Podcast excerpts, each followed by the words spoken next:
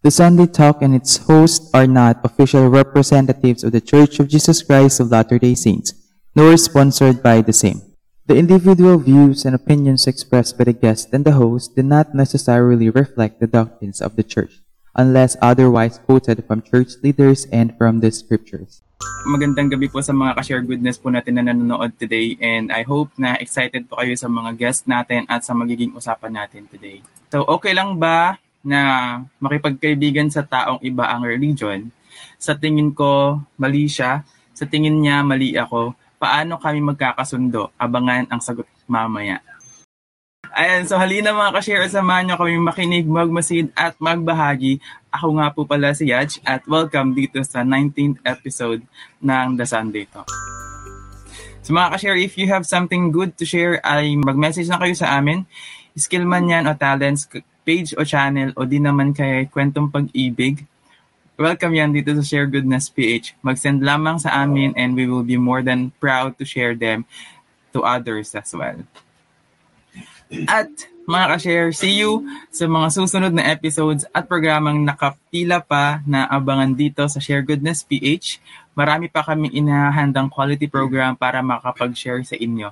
At sakto, abangan nyo lang ang and wait lang ha. Naguguluhan ako sa binabasa ko ha. Andito na pala yung kasama ko. Pero sige. So, sakto at abangan nyo lang and start na tayo. I-welcome natin ang ating guest for tonight na magkabatch sa Missionary Training Center. Mga ka-share, let us welcome Sister Ashley Faye Espanyola ng Cuba Ward, Quezon City, South Stake, at si Sister uh, Franz Delio, tama ba aking pag Legazpi Ward, Legazpi Philippine Stake. Ayan, so welcome sa inyong dalawa dito sa The Sunday Talk. So how are you or kumusta ang pag-prepare nyo para sa guesting na ito? Nakabahan kami po. ano, let the Holy Spirit guide. Ah, yes. ayan. So, let's start na yung discussion natin. Ready na ba kayong dalawa? Ready na po kami. Adyo na Ready. Ayan. So, yung pag-uusapan natin ngayon is, um, kaya naka-hashtag dyan is yung religious freedom.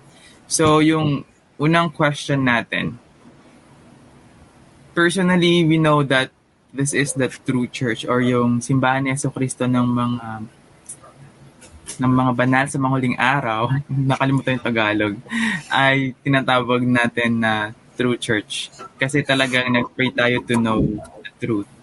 So yung question, we want others to know that the Church of Jesus Christ of Latter-day Saints is the true church, by, but why can't we force them to get baptized?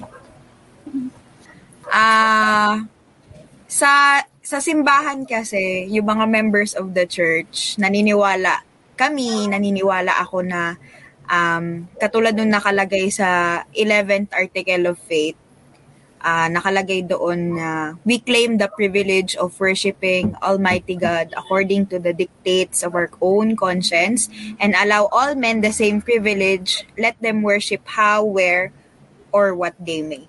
So sa Tagalog, hindi ko, ko kasi alam yung Tagalog dun eh, pero um, sa article of faith na yun nakalagay doon o naniniwala yung mga members ng simbahan na lahat tayo lahat ng tao, may religion man o wala, ay ipinagkakaloob natin sa kanila na sumamba kung ano man yung gusto nilang klase ng pagsamba. Ayun. Val, may karagdagan ka? ano, um, dun sa sinabi ni Ashley, kind of like the same thing lang. Kumbaga, all of us, meron tayong kalayaan na pumili, di ba?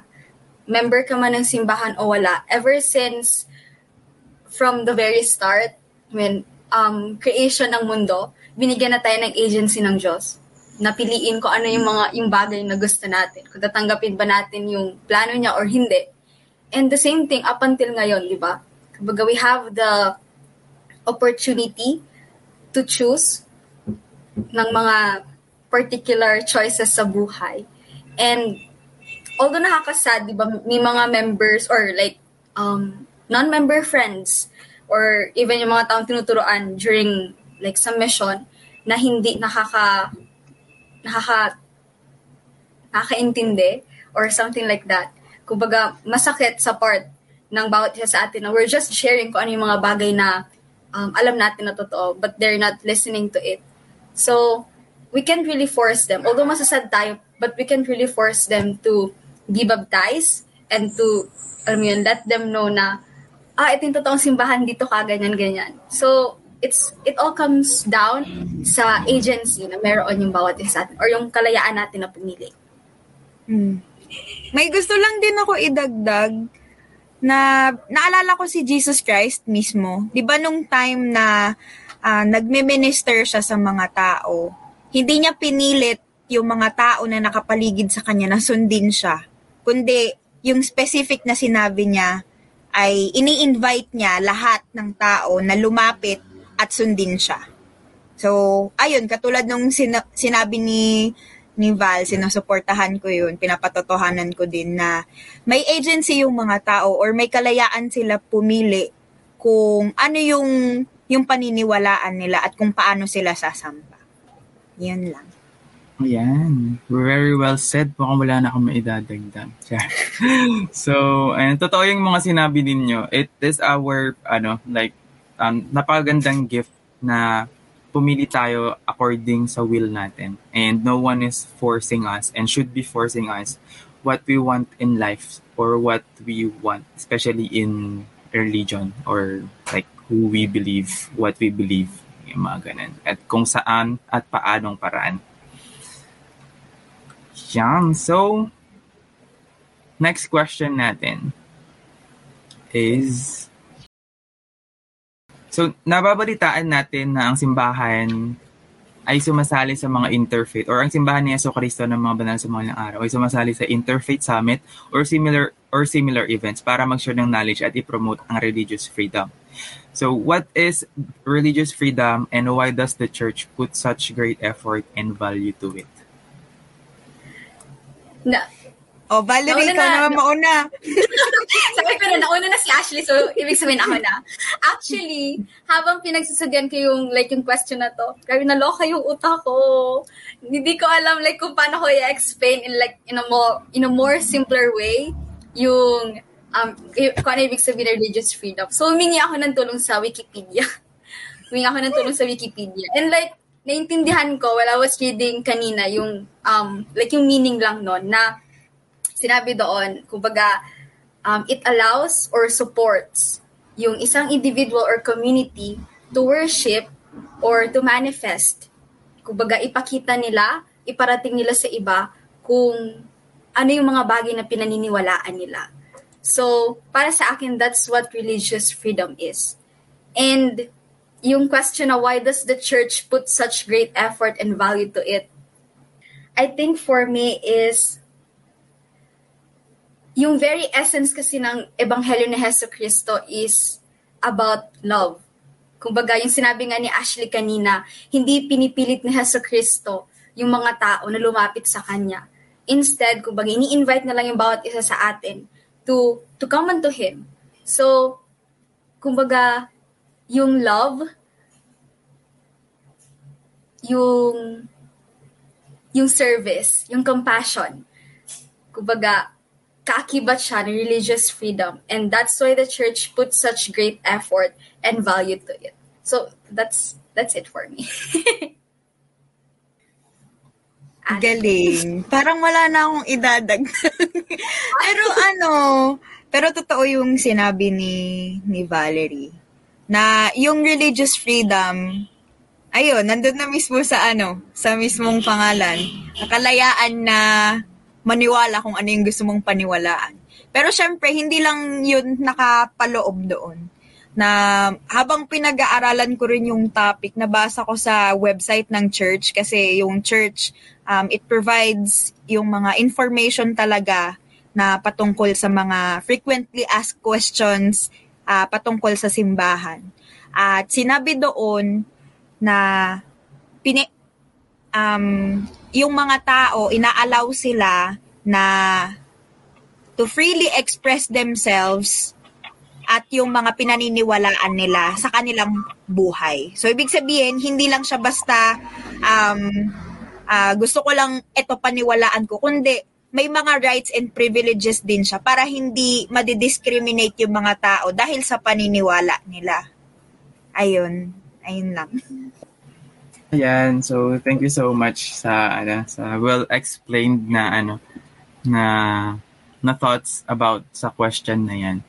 And 'di ba sobrang blessed na natin that we are in the Philippines kasi yung country na ito is um like free ka din na pumili kung ano yung gusto mo na, na religion. Like un- unlike sa iba na kung ano yung meron doon sa country nila is yun na lang yung ano, yun na lang yung yung dapat na paniwalaan nila they don't have ano like so much freedom to choose what they want to believe. Ayan. So, Shopee pa ba ako, Yaj? Hindi na. Ay, salamat, hindi na. Salamat naman at dininig ang aking panalangin. Ayan, uh, actually, I agree with you, Yaj, no? Uh, maswerte tayo na andito din tayo na um, pinanganak tayo sa country where we can, we can, uh, we have the privilege to choose our own relig- religion. Kasi meron talagang, in, indeed, meron talagang mga country na they have parang dominant religion ba na kung andun ka, dapat sundin mo kung ano yung paniniwala ng buong country na yon. So, for our next question, sisters, um, uh, kaya may iba't ibang religion kasi nga 'di ba, may iba may iba't ibang paniniwala. May mga nagde-debate pa nga dahil sa mga ganitong mga conf- conflicting na doctrine. So why is tolerance important para sa atin uh, between uh, between different religious beliefs? Nakatingin na sa akin si ano, si Valerie. So ako na. So, Um, para sa akin, um, importante na magkaroon ng tolerance sa paniniwala natin. Kasi syempre, katulad nung sinabi um, namin kanina, or sinabi ko kanina, di ba, na yung religious freedom, binibigyan tayo ng kalayaan patungkol sa mga paniniwala natin na ipamuhay natin siya. Pero, may pero yon Pero kung doon, doon na pumapasok kung um, nagiging risk na siya sa ibang tao, kung may naapektuhan ng buhay or health, hanggang doon lang pwede mag-tolerate ng um, religious beliefs. Yun yung sa pagkakaintindi ko po. Um, I just wanted to add yung sinabi kanina ni Ashley kasi like sabi ko, hindi ko alam talaga kung ano ibig sabihin ng tolerance medyo ano po ako sa English na yan, yung word na yan. so, medyo kinabahan ako doon. So, sinearch ko siya. Tapos sabi ko, okay, sige, kailangan um, sa talk tayo ng, um, ng leaders ng church. And I came across dito sa talk ni Elder Nelson. Kumbaga si President Nelson, pero elder pa siya kasi it was April 1994. And sinabi niya doon na boundary lines should exist um, without without crossing yung battle lines. Ganon. So, kind of like same thing dun sa sinabi ni Ashley na of course we have our differences din naman talaga. May mga iba't iba tayong pinaniniwalaan, beliefs, may mga different perspective din yung bawat isa sa atin, yung bawat tao, each individual. Pero dyan na din papasok kung firm ba tayo sa mga bagay na pinaniniwalaan natin and um, and if we truly respect yung pinaniniwalaan din ng iba. Kumbaga, it doesn't mean na like binibigay, binibigyan natin, kumbaga tinotolerate natin sila. Kumbaga, same, same thing din na ito-tolerate natin yung mga bagay na um, nagko-cross doon sa boundaries na sinat natin for what we believe in. Ganun. Ayan. So, yes, totoo. I love the word that you uh, used, sister, no? Yung, ano, yung word na respect. Kasi, it's also a form. Kasi when, when we do not have that, yung respect, uh, tapos parang, parang masyado tayong ano sa religious belief ng iba na nahuhulog din kasi yung sa alam mo yung uh, unnecessary judgment ba tawag dyan, Yaj, kung tama ang aking term. At when we have that, when we apply that into our lives, nawawala yung, yung love, kumbaga natin, for others. 'di ba? Kasi kapag the more na nagja-judge tayo, we do not give ourselves the chance or we do not um we do not have time to love others, ika nga, 'di ba? So, yun, paano natin magagawa yung commandment na love one another if if yun makita tayo or or alam mo yun, or ano ba yung term natin dyan, Yaj? Medyo lutang ako. May term tayo dyan eh. Mer contentions, 'di ba? We create contentions instead of peace. Dapat nagpo-promote tayo ng peace, mga ka-share, hindi contention. Ayun, nakuha ko rin yung word. So, feeling ko lutang din yung internet connection mo. So, Para na naman akong kambing. Mahihirapan naman, talaga si podcast editor. Sige, pero agree din ako sa mga sinabi nyo and no one will ever win sa sa ano sa debate. And um, debate is not a healthy discussion, especially when it comes to to religion. Debate is not para sa akin na it's not applicable to religion discussion. So hindi siya hindi siya super hindi siya hindi siya healthy kasi you will never win. Um you might kasi e- if ever na nakikipag-debate ka or hindi wala kang respeto sa ibang re- ano religion, um you just wanted to win. You just wanted to turn them down, which will never happen. Kasi gaganti at gaganti siya hanggang sa um ayun, ewan ko kung baka mag-away ka, magsuntukan kayo, di ba? So, so it will never be um like a very good conversation kapag nakikipag-debate ka. You can share um, with your friends what you believe, but don't um, force them the, the belief that you have kasi meron silang sariling paniniwala. Yes, and also, Yaj, if I may add, ba? Um, always remember, we should always remember mga ka-share na yung contention is hindi talaga yon siya uh, tinuturo or hindi yun gusto ni Jesus Christ sa atin. When we share pa nga the gospel, we invite the Holy Spirit. At kapag ka may contention nangyayari, hindi na nawawala yung Holy Spirit.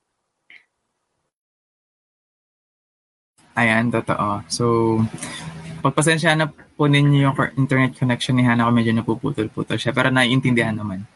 Yun yung importante. so, uh, yung next question, what if you, what if yung belief ng isang tao is talagang hindi acceptable sa tingin ng iba? Are there limits in tolerating the expression of someone else's belief? Or kung meron man, what are they? Oh, ikaw na. Um, again, um, nabasa ko siya. I will quote something dun sa nabasa ko from um, the talk of Elder Nelson. Ang title niya, Teach Us Tolerance and Love. Sinabi niya, Intolerance seeds contention. Tolerance supersedes contention. Tolerance is the key that opens the door to mutual understanding and love. And di ba, like parang sinabi dun, or like, dun sa katanungan na um, are there limits in tolerating the expression of someone else's beliefs? And based on sa nabasa ko, and as I ponder it, habang pinagbubulay-bulayan ko siya kanina, um, Wow. na nakita ko or na-feel ko mismo na of course, there are limits sa pag-tolerate ng isang expression ng, um, kumbaga ng isang tao base sa beliefs na meron sila. Of course, we have the agency naman, di ba talaga, to express, kumbaga we have the freedom of speech, freedom sa religion and all, pero um, if it crosses nga, again, yung boundaries na sinet mo for yourself and for what you believe in, kumbaga nakakasakit ka ng ibang tao, and it doesn't promote, or kumbaga it, it does promote contention, I think that's it for me. Kumbaga, okay, ayoko ng ganyan. ayoko ng ganon. Yun. So, yun lang yung pagkakaintindi ko regarding that question. Galing. Parang nasagot ko ata kanina yung... Actually, nakaka- Sorry. pero ano, pero ayun, gusto ko lang ulit siya i-emphasize na doon din sa nabasa ko sa church website na sabi doon, and I quote, na religious freedom does not mean that all religious practices should be protected by law. Lalo na kung ito ay nakakatapak na sa um, human rights or katulad ng um, nakaka-break na siya ng law o nakakasira na ng batas, di ba? Kung may natatapakan ng tao or may may nalalabag ng laws na hindi naman included doon. Doon na talaga hanggang doon lang yung pagto-tolerate sa religious freedom. Kasi syempre, um, katulad ng sinabi ni, ni Valerie kanina, talagang lahat tayo may, may freedom tayo to express ourselves. Pero, ayun nga, may hangganan lang din siya. Hindi porket uh, malaya tayo na gawin yun ay um, may may term para doon eh. Um, kung, kumbaga, sasagarin na natin. Parang yung pasensya, di ba, na hindi natin pwedeng sagarin yung pasensya ng isang tao.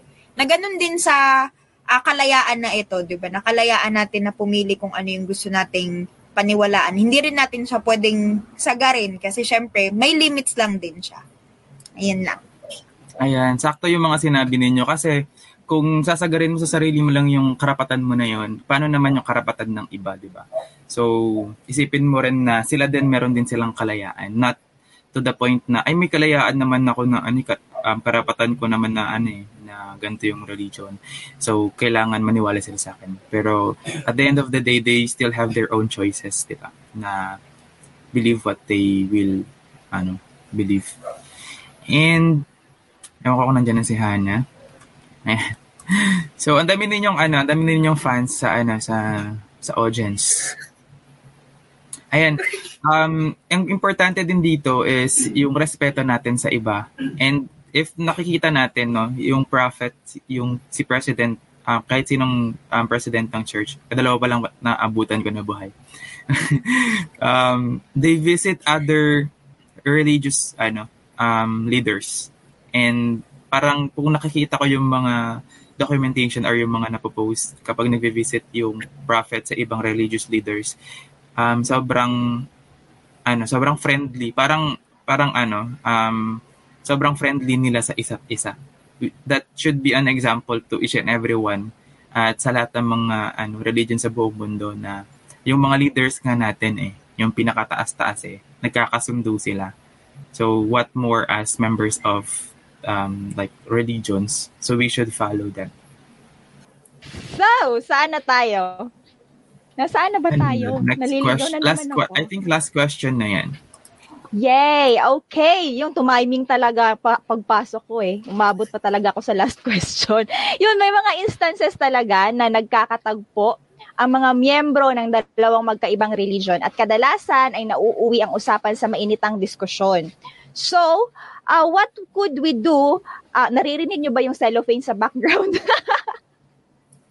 Sorry guys. Alright, sige. Parang ako ay naglalag na naman. Pasensya na mga ka-share. Alam nyo naman sa aking, sa aking pangalan ay may karugtong lag master. So, intindihin nyo na lang. Ito yung question natin, Sister Val and Sister Ashley. What could we do uh, tama ba? What could we do when we stand between two religious representatives that are in an argument of a particular do- doctrine?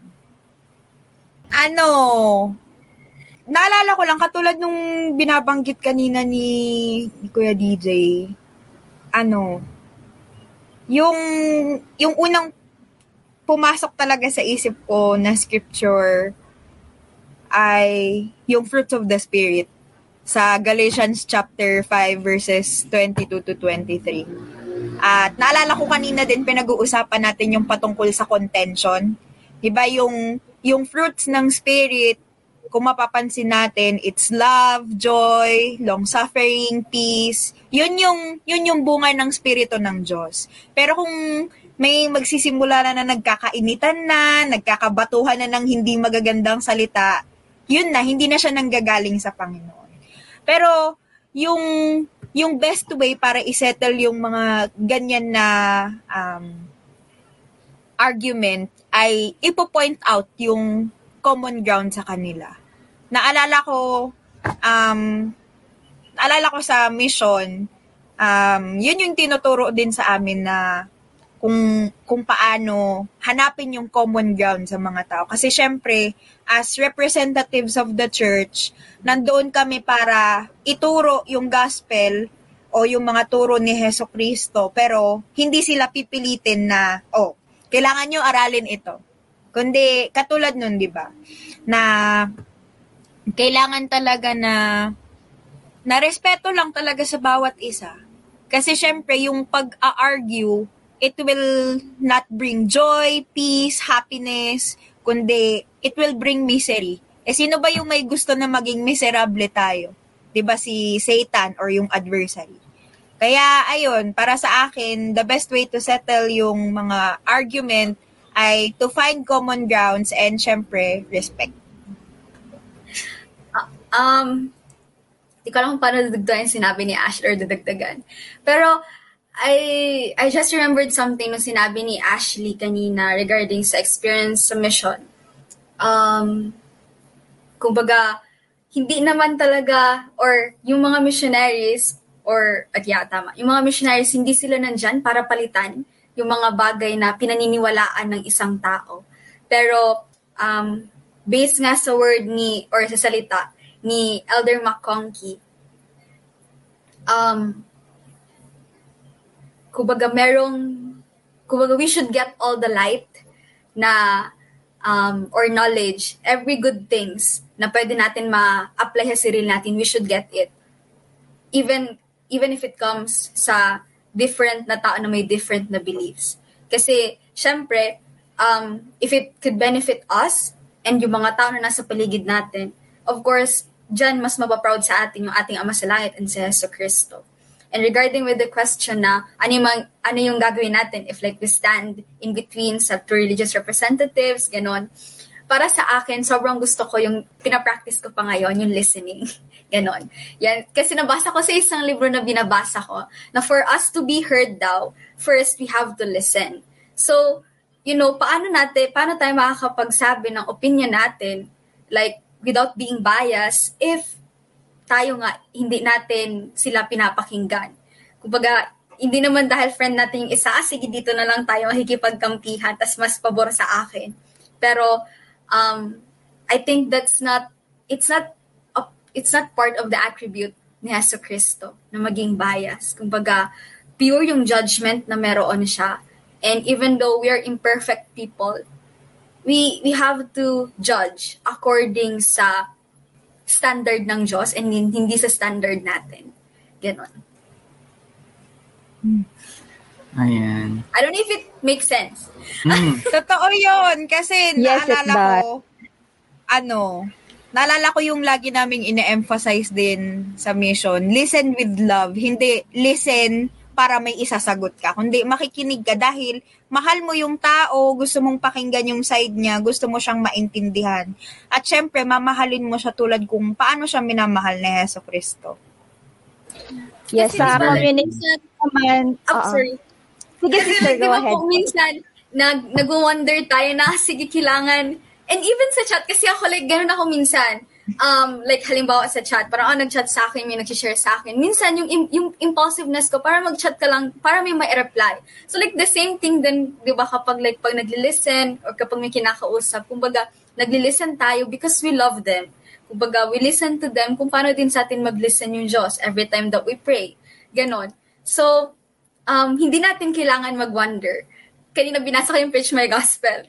Kailangan ng missionary spirit. So like, kanina binasa ko yung Preach My Gospel. And I came across dun sa sinabi ni um, Elder Jeffrey R. Holland. Sinabi niya doon na um, we don't have to wonder. Kung magli-listen tayo with all our heart, we don't have to wonder kung ano yung i-reply natin sa tao na yon. So I think, hindi lang sa pag-listen, pero even sa chats, it can it can be applied.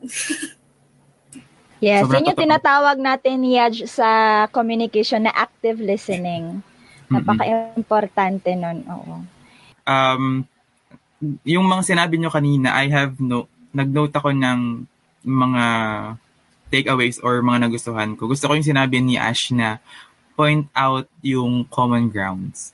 So, um, yan kasi yung magkakaroon tayo ng tawag dito, um, pagkakasunduan. Kasi if we point out kung ano yung mga differences natin, ayun nga, uh, mauwi lang tayo sa baka ma-friendship over kasi nga lumabas yung yung ano, yung paniniwala mo na gusto mo i-inject sa kanya. Although sabihin mo na kasi kaibigan ko siya, gusto ko na ma ano, um, malaman niya din yung totoo. Pero it will at the end of the day, um, meron siyang sariling paniniwala at uh, meron siyang sariling choice. sa sa sa sarili niyang buhay ano and you can share um, it will depend on him na lang or her na tanggapin kung ano yung yung na-share mo sa kanya. And um, sabi din ni ano kanina ni ni Valerie na nung sinabi mo about sa listening um, naalala ko yan yung pinaka nagustuhan ko na natutunan sa mission dun sa sa preach my gospel. Kasi sometimes um, especially if, if kahit hindi naman religion yung pag- pag-uusapan like if um, one of your friends called you um, like just to makapagkwento ng buhay niya sa'yo, especially kapag sabi natin may mga hinaharap siya sa buhay. Sometimes they just want someone to listen, di ba? So, ganun din sa ano, um, sa ano natin, uh, yung pinag-usapan natin ngayon. And we should listen, um, we should be neutral kapag yung sa nasa uh, between tayo ng true religious representatives na nag-argue.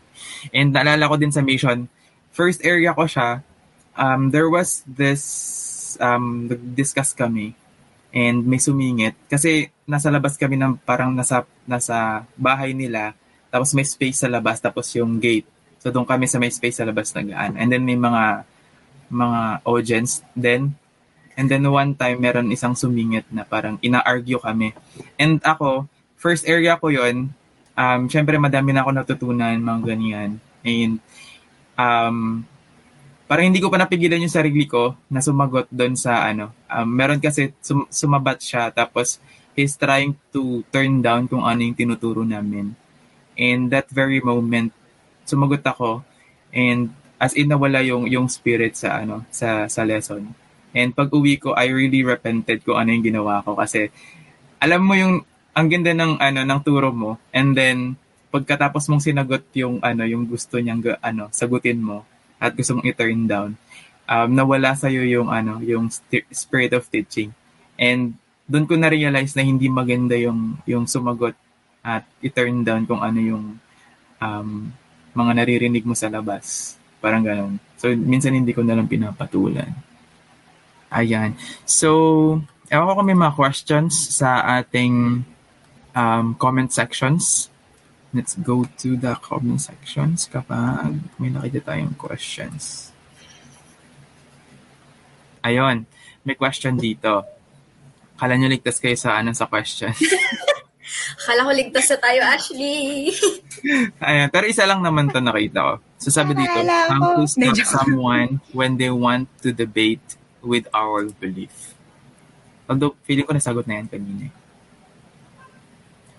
How to stop someone to do, want to debate. How to stop someone? Siyempre, we cannot stop someone na yung makikipagdebate sa'yo. Pero, one thing na natutunan ko sa mission, na kapag may gustong makipagdebate sa'yo, you just share your testimony. Kasi, yun yung bagay na hindi nila kayang kunin sa'yo, yung patotoo mo. That is true. Yeah. And like, katulad ng sinabi ni Ashley, syempre like, during mission, kumbaga, araw-araw same na dinadaanan, ganyan-ganyan. And syempre, tatatak talaga sa mga tao kung ano yung mga bagay na sinasabi natin sa kanila. And um, yung when we strive to follow yung example Jesus Christ, we really, ano mo yun, be patient sa lahat ng mga bagay na binabato nila sa atin. We bore testimony, especially through um, being a good example. I think yan yung isa sa mga bagay na makakapag-stop sa isang tao to debate sa mga bagay na pininiwalaan natin. Kasi first of all, syempre hindi nila makukuha kung ano yung mga bagay na pininiwalaan natin. And it's our testimony. Kumbaga, we feel, we feel it in our heart. And at the same time, sabi nga sabi nga ni Elder ni President Oaks na we could disagree pero we should not be disagreeable. Kumbaga yung character pa rin natin bilang tao, kumbaga yun yung tinitingnan pa rin nila for them to at least believe kahit katiting lang to believe kung totoo ba yung mga bagay na pinaniniwalaan natin if it truly apply yung mga bagay na pinaniniwalaan natin. Totoo. Sobrang ganda ng mga sinabi niyo. I have a friend, um, hindi ko nababanggitin yung ano, yung yung religion niya. Pero ano, ah, magkaiba kami ng religion. Uh, siguro sabihin natin, basta, Um, pero we never argued about what we believe. Kasi um, kanina, nandun kami sa common ground. Yun yung sabi na sa kanina. Nandun kami sa common ground. We even um, we even agree that Jesus Christ is um, nearly in His second coming. And never kami nag-argue na, ay, hindi kami lang yung maliligtas. Um, hindi kami lang yung maliligtas. Mga ganun. Never, never namin ginawa yun. We, we talk about um, religion. I mean, we talk about Jesus Christ. Pero we never debate about um, yung differences ng belief namin. And, ayun, ano, biglang dumami yung tanong. Tapos, gusto ko din yung sinabi niyo before ko, ano, before ko, ano, before ko basahin yung susunod na tanong. Yung sabi niyo na, yung testimony natin is um, one way para gawin natin yan. Kasi, totoo yung sinabi ni Ashley, we, we can never stop them. Kasi gusto nila makipag-debate eh. So, um, i-bear mo na lang testimony mo and do not turn down kung ano yung sinabi niya tungkol sa simbahan. So, per your testimony, step back. And then, kung missionary ka, mag-schedule ka ng appointment. Di ba? kung RM ka na or hindi ka pa nag-mission, kunin mo yung ano, sabihin mo, can I invite someone to discuss with you?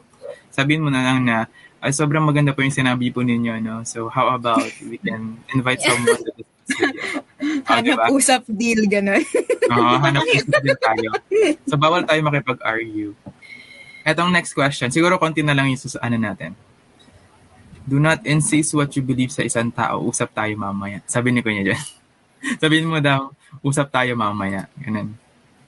So, eto, I think, two more questions na lang siguro. Kasi wala na tayong oras. Sabi ni Earl, paano mo makat ang argument or debate? Or I think this can also apply, bear your testimony. Applicable din yung sinabi ko kanina na ano. ano. Sige, go I, ahead. ju- I just remembered yung isang experience ko. First area ko siya, in the middle of my training yan as a missionary. Kinakabahan talaga ako nun kasi, tako, I mean, madaldal ako and all, pero takot ako makipag-usap sa ibang tao. And meron, kumbaga, meron kaming isang tao na napansin na, ah, parang interested siya. Sige, kasi yung pinakita niya. And hin- wala akong na-feel ng mga oras yun. Kumbaga, wala akong na-feel na, "Hmm, parang may kakaiba sa kanya. So, yung, yung ginawa namin, kumbaga, find, finding common ground, kumbaga, yung typical na ginagawa, kumbaga, nakikipag-usap kayo, you're trying to get to know yung tao na yon. And I just remembered nung itong tanong na to, paano makat ng argument or debate?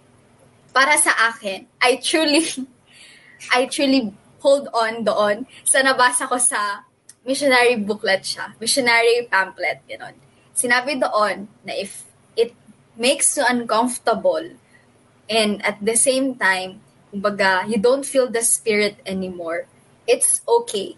And for me, Truly know it's very okay. Okay na okay lang na putulin mo kung yung pag-uusap ninyo. Kasi first of all nga, di ba, kumbaga yung sinabi namin kanina ni Ashley, na there are boundaries na ito-tolerate natin sa mga bagay na um, pinaniniwalaan din ng ibang tao. And same thing din naman sa atin, vice versa lang din. Pero if it truly makes you uncomfortable and kumbaga di naman talaga siya connected sa mga bagay na pinag-uusapan nyo in the very first place. So, for me, it's okay na ikat yung argument in a nice way. In a nice way, hindi ibig sabihin na, okay, ayoko na, stop na. Pero like in a nice way na you know, in a truly nice way lang, ganun. Medyo magulo siya, pero para sa akin yun. If it makes her uncomfortable, putulin mo in a nice way. yun lang. Libre na lang kita ka. True, true pa niya. Kita na. Doon na lang tayo. Tara na, magpalamig tayo, mag-ice cream tayo. True, true. Siya may rice. Totoo. Ano, actually wala na eh. Yun din yung sasabihin ko, katulad nung sinabi ni Val. Tsaka yung, yung sa experience mo din, di ba, Kuya DJ, nung, nung, nag, nung pumatol ka doon sa argument or debate, doon nawala yung spirit. Eh, syempre, syempre, yun yung ini-strive natin na i-keep everyday kasi yung spirit, yun yung totoong teacher. So, para, para sa akin, katulad nung sinabi ni, ni Val, we cut it in a nice way na, ah, maganda po yan, brother, sister, pero hindi po namin ginagawa na makipagdebate. Ganon. Kasi, it's not, um, hindi siya something na gagawin ni Jesus Christ, 'di ba? Instead na nakipagdebate siya, minahal niya, minahal niya yung mga taong ginagamitan siya ng logic, ganun. Na in a nice way din. Ayun talaga. Totoo yan. May sasabihin ako kasi nakalimutan ko. So, nagsataan niyo. So, ayan. Sabi kasi ni... Ayan, nasagot naman. Isa po kasi sa experience ko na nag-share na ng testimony pero di pa rin sila naniniwala. So, cut them off in a nice way. Yun lang yung pinakasusi doon, um, or Lucy. If it's really uncomfortable na sa'yo na, ano, na makipag Kasi, kapag someone, like, nagbato ng question na debatable, they really wanted to debate. So, never ever, um, wag kang, anong tawag doon? Wag kang Papa. papa trap doon sa ano nila, sa sa pain nila. May mga bagay na yun. So, this will be a last question kasi wala, wala na oras. Kung na-question na ang beliefs mo dati by unbelievers, how can you prevent the same people from further questioning you para di na siya paulit-ulit?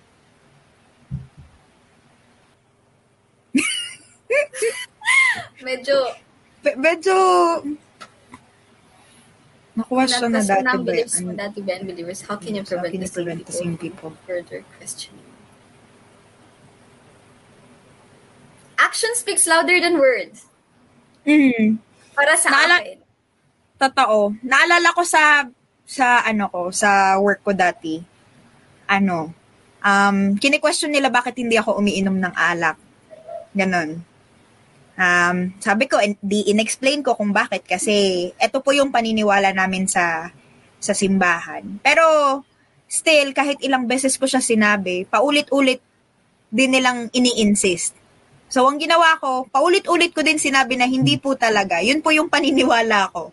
Na sana, ah, marespeto nila kung ano yung pinapaniwalaan ko. Kasi nire-respeto ko kung ano yung pinapaniwalaan nila. Hindi ko naman sila pinagsasabihan na harap-harapan na ganito yung gawin ninyo, ganon. Kaya, katulad ng sinabi ni Val, action speaks louder than words talaga. Na, katulad ng sinabi sa Matthew, di ba, na tayo yung maging light sa iba. Kung ayaw nila maging light or they refuse to be the light, tayo yung maging ilaw para sa kanila. Na makita nila kung ano yung good example na ah, naidudulot ng gospel sa atin o yung mga turo ni Jesus Christ. I I honestly believe like doon sa pag um, pagiging good example din talaga. Although syempre, alam mo yun, magpo-falter ka din talaga. Kumbaga, we're imperfect people din naman talaga. Pero it's not an excuse for us na kumbaga baliin natin yung principles na meron tayo as members of the true church. Pero para sa akin, yung katulad nila sinabi ni Ash, na um, setting a good example um, that is standard ng Diyos and not standard ng world kumbaga, mas makikita nila na ito talagang pinaniniwalaan natin. Na even though we have to, um, ano yun, minsan kailangan natin paulit-ulit na sabihin sa kanila, ay hindi po talaga, ito po kasi pinaniniwalaan po namin.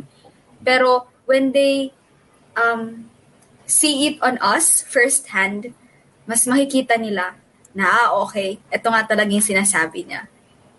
Yun. Ayan. So, ang galing yung dalawa, no? So, um, natanong na, natanong, nasagot yung mga katanungan. And may, siya, may nag-comment dito, sabi, ang galing mo talaga, Crush Ashley Espanyola.